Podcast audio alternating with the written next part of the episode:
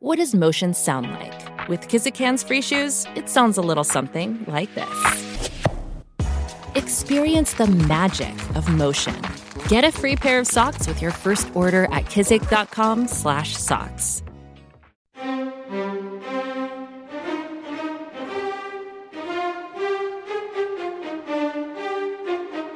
This is the Siècle. Supplemental 11. The year 1817. Welcome back for a special bonus episode of The Siècle, in which we finally dip our toes into the single most famous cultural artifact about post Napoleonic France Les Miserables. This is a bonus episode, so we're not going to be diving too deeply in.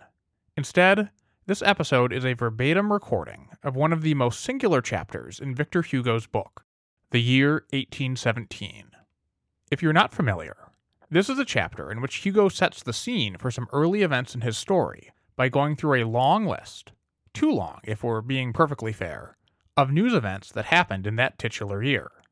Think of it as a 19th century prose version of Billy Joel's We Didn't Start the Fire, but about a single year instead of half a century. Even Hugo admits that by the 1860s, when he published Les Miserables, history has forgotten almost all these peculiarities. By the 21st century, things have only gotten more obscure. Modern day translator Norman Denny, who abridged this chapter in his edition of the book, writes in justification that one has the impression that Hugo did it by skimming through the newspaper headlines, and notes as an aside that, not infrequently, Hugo got his facts wrong.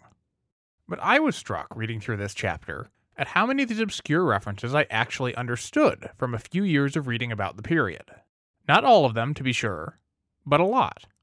And you might be surprised at how much you understand just from following along with the Siècle.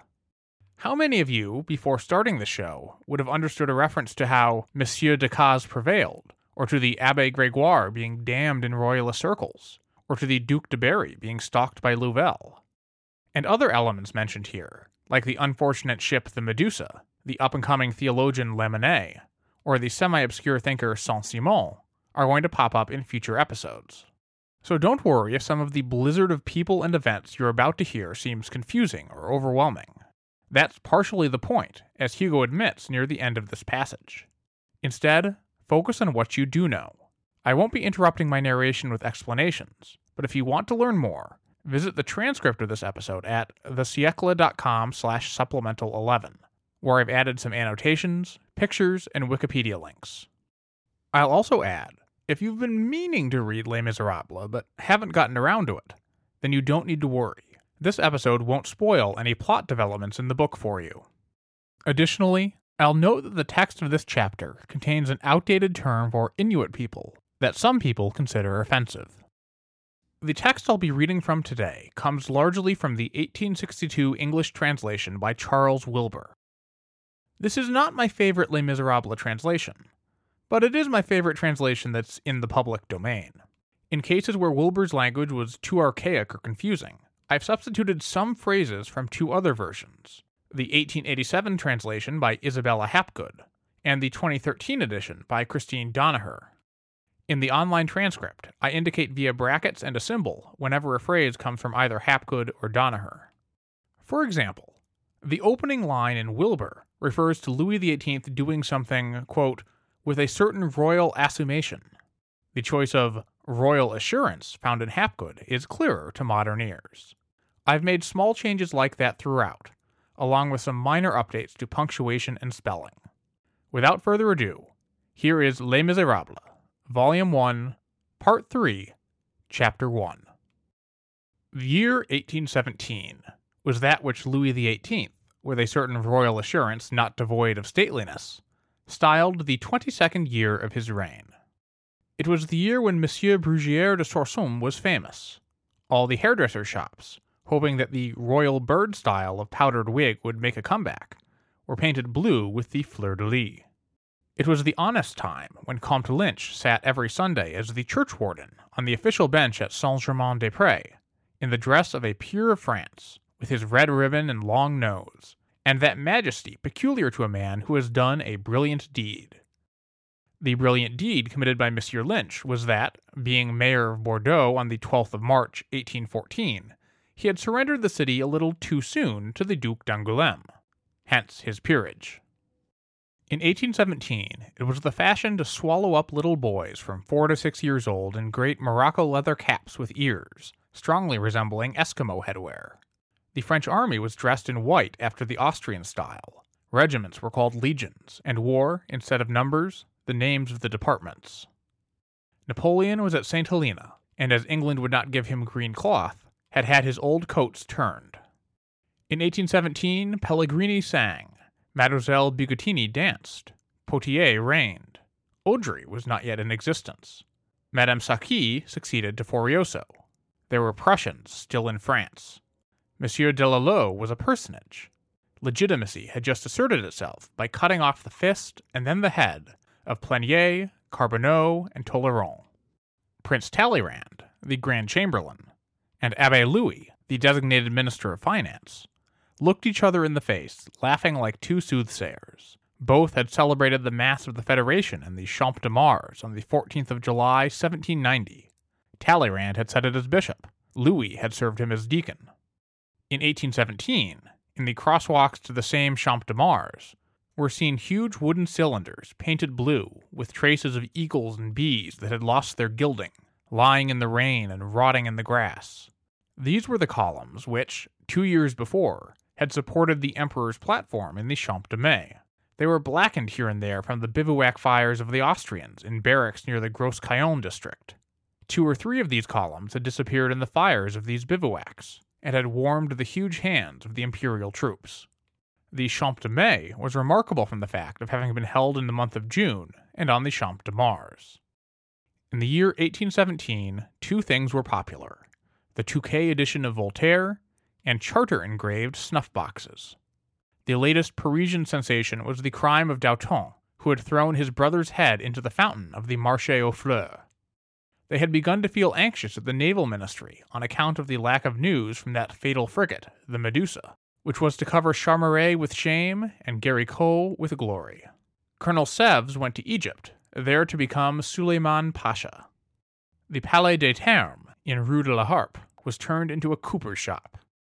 On the platform of the octagonal tower of the Hôtel de Cluny, the little board shed was still to be seen which had served as observatory to Messier, the astronomer of the navy under Louis XVI.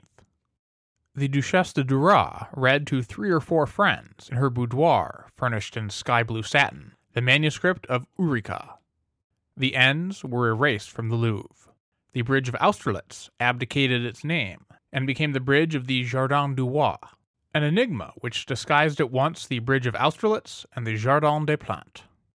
Louis XVIII absently annotating Horace with his fingernail while thinking about heroes that had become emperors and shoemakers that had become dauphins, had two cares Napoleon and Mathurin Bruneau. The French Academy gave as a prize theme the happiness which study procures. Monsieur Bellart was professionally eloquent. In his shadow was seen taking root the future Advocate General, de Broë, destined to be lampooned by Paul Louis Courier. There was a counterfeit Chateaubriand called Marchangy, as there was later to be a counterfeit Marchangy called d'Arlincourt.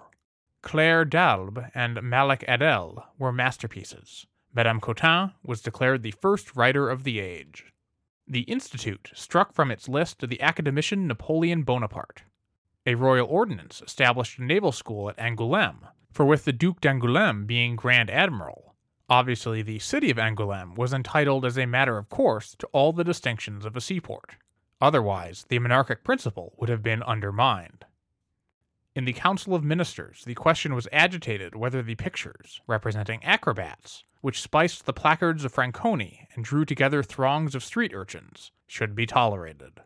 Monsieur Paër, the author of L'Agnese, an honest man with square jaws and a wart on his cheek, directed the small select concerts of the Marchioness de Sassenaye, Rue de la Ville l'Evêque. All the young girls sang L'Ermite de Saint Avel, words by Edmond Géraud. History is complicated. The story of human progress is long, messy, and riddled with controversies big and small. On Conflicted, we dive headfirst into history's most infamous events and contentious figures. We try and untangle the good from the bad, the fact from the fiction, and the monsters from the misunderstood. Was Genghis Khan a murderous butcher or a civic pioneer? Did the Allied powers go too far in firebombing the German city of Dresden at the twilight of World War II? And how did the Marquis de Sade acquire such a sinister reputation? And was any of it true? These are just a few of the tough questions we wrestle with and investigate on Conflicted. So if you love history or just enjoy a good story, please join me, your host, Zach Cornwell, for a fascinating new topic each and every month. Conflicted, a history podcast, is available on Spotify, Apple, or wherever else you get your podcasts. I hope to see you soon.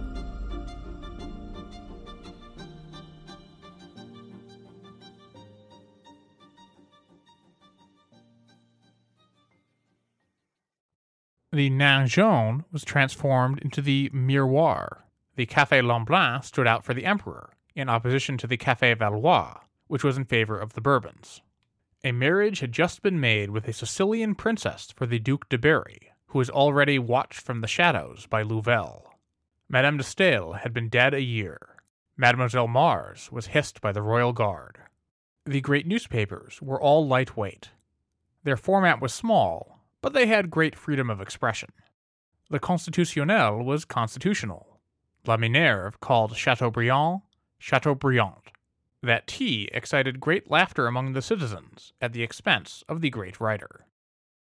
In purchase newspapers, prostituted journalists insulted the outlaws of 1815. David no longer had talent. Arnault no longer had ability. Carnot no longer had integrity. Soult had never gained a victory. It is true that Napoleon had lost his military genius. Everybody knows that letters sent through the post to an exile rarely reached their destination, the police making it a religious duty to intercept them.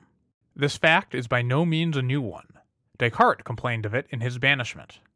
Now, David having shown some feeling in a Belgian journal at not receiving the letters addressed to him, this seemed ludicrous to the royalist papers, who seized the occasion to ridicule the exile.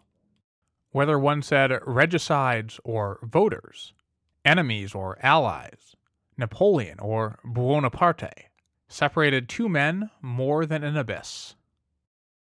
All people of common sense agreed that the era of revolutions had been forever closed by King Louis XVIII, surnamed the immortal author of the Charter. At the platform of the Pont Neuf, the word Redivivus was carved on the pedestal which awaited the statue of Henry IV. Monsieur Piet, at Rue Thérèse, number 4, was sketching the plan of his cabal to consolidate the monarchy. The leaders of the right said, at moments of crisis, We must write to Bacot. Messieurs Canuel, O'Mahony, and de Chapdelaine were devising, not without the approval of Monsieur, what was afterwards to become the Riverside Conspiracy. The Black Pin had a conspiracy of its own. De la Verderie held interviews with Trogoff. Monsieur Decazes, a mind in some degree liberal, prevailed. Chateaubriand, standing every morning at his window in the Rue Saint Dominique, number 27, in stocking pantaloons and slippers, his gray hair covered with a madras handkerchief, a mirror before his eyes, and a complete case of dental instruments open before him, cleaned his teeth, which were excellent, while dictating the monarchy according to the charter to Monsieur Pilorge, his secretary. The critics in authority preferred Lafon to Talma. Monsieur de Feletz signed himself A. Monsieur Hoffman signed himself Z. Charles Nodier was writing Thérèse Aubert. Divorce was abolished. The lycées called themselves colleges. The students, decorated on the collar with a gold fleur de lis, pummeled each other over the King of Rome. The secret police of the palace denounced to Her Royal Highness, Madame, the portrait of the Duc d'Orléans, which was everywhere to be seen, and which looked better in the uniform of the Colonel General of Hussars than the Duc de Berry in the uniform of the Colonel General of Dragoons. A serious matter. The city of Paris re-gilded the dome of the Invalides at its expense. Serious men asked each other what Monsieur de Trinquelague would do in such or such a case. Monsieur Clausel de Montal differed on sundry points from Monsieur Clausel de Coussergues. Monsieur de Salaberry was not satisfied. Comedy writer Picard, of the academy to which comedy writer Moliere could not belong, had Les Deux Philibert played at the Odeon, on the pediment of which the removal of the letters still permitted the inscription to be read distinctly Theatre of the Empress. People took sides for or against Cugnet de Montarlot. Fabvier was seditious. Bavoux was revolutionary. The bookseller Pélissier published an edition of Voltaire under the title Works by Voltaire of the French Academy. That will attract buyers, said the ingenious editor. The general opinion was that Monsieur Charles Loyson would be the genius of the age. Envy was beginning to nibble at him, a sign of glory, and the line was made about him even when Loyson flies, you can tell he has feet. Cardinal Fesch refusing to resign, Monsieur de Pin, Archbishop of Amasie, administered the Diocese of Lyons. The quarrel of the Valley of Dappes commenced between France and Switzerland, sparked by a report from Captain, afterwards General, Dufour. Saint Simon, unknown, was building up his sublime dream. There was a celebrated Fourier in the Academy of Sciences, whom posterity has forgotten, and an obscure Fourier in some unknown garret, who the future will remember. Lord Byron was beginning to dawn. A note to a poem of Millevoye introduced him to France as a certain Lord Baron. David d'Angers was demonstrating his skill at working in marble. The Abbe Caron spoke with praise, in a small party of seminarists in the cul-de-sac of the Feuillantine, of an unknown priest, Félicité Robert by name, who was afterwards Lamennais. A thing which smoked and clacked on the Seine, making the noise of a swimming dog, went and came beneath the windows of the Tuileries, from the Pont Royal to the Pont Louis Quinze. It was a piece of mechanism of no great value, a sort of toy, the daydream of a visionary, a utopia, a steamboat. The Parisians looked upon the useless thing with indifference. Monsieur Vaublanc, wholesale reformer of the Institute by royal ordinance and distinguished creator of several academicians, after having made them, could not make himself one. The Faubourg Saint Germain and the Pavillon de Marsan wanted Monsieur de Delaveau for prefect of police, on account of his piety. Dupuytren and Recamier quarreled in the amphitheater of the École de Médecine, and shook their fists in each other's faces over the divinity of Christ. Cuvier, with one eye on the book of Genesis and the other on nature, was endeavoring to please religious reactionaries by reconciling fossils with biblical texts, and making the mastodons support Moses. Monsieur Francois de Neufchâteau, the praiseworthy cultivator of the memory of Parmentier, was making earnest efforts to have pomme de terre pronounced parmentière, without success. Abbe Gregoire, ex bishop, ex member of the National Convention, and ex senator, had been downgraded to infamous Gregoire in royalist polemics. The expression which we have just employed, downgraded, was denounced as a neologism by Monsieur Royer Collard. Under the third arch of the Pont d'Iéna, you could still distinguish by its whiteness the new stone used to fill the hole for explosives that Blucher had made two years earlier to blow up the bridge. Justice summoned to her bar a man who said aloud, Oh, for the days when I used to see Bonaparte and Talma entering the Bal Sauvage arm in arm. Seditious language. Six months' imprisonment. Traitors showed themselves stripped even of hypocrisy. Men who had gone over to the enemy on the eve of a battle made no concealment of their bribes, and shamelessly walked abroad in daylight with their cynically acquired riches and honors. Deserters of Ligny and Quatre Bras, in the brazenness of their purchased shame, exposed the nakedness of their devotion to monarchy, forgetting the commonest requirements of public decency. Such was the confused mass of events that floated pell mell on the surface of the year 1817, and is now forgotten. History neglects almost all these peculiarities, nor can it do otherwise. It is under the dominion of infinity. Nevertheless, these details, which are wrongly called little, there are neither little facts in humanity nor little leaves in vegetation, are useful. The features of the years make up the face of the century. Thank you for bearing with Victor Hugo and I today. If you're curious about any or all of the flurry of references here, remember that you can visit thesiecle.com slash supplemental 11. That's T H E S I E C L E dot com to view an annotated transcript of this episode. but I hope you surprised yourself by how many references you understood without my footnotes. In the meantime, I'm headed back to work on episode 28 Charles in Charge.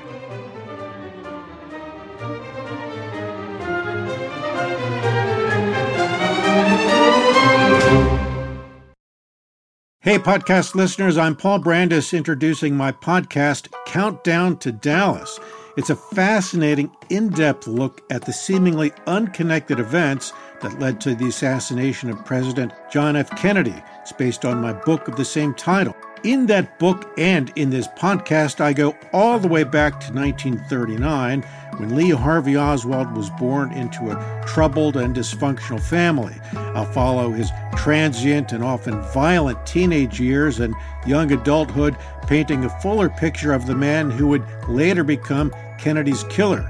I also take a look at events unfolding in that era, like Cuba and Vietnam, and I'll unpack the conspiracy theories too, not one of which has ever been conclusively proven. Subscribe to Countdown to Dallas at evergreenpodcasts.com or your favorite listening app October 31st.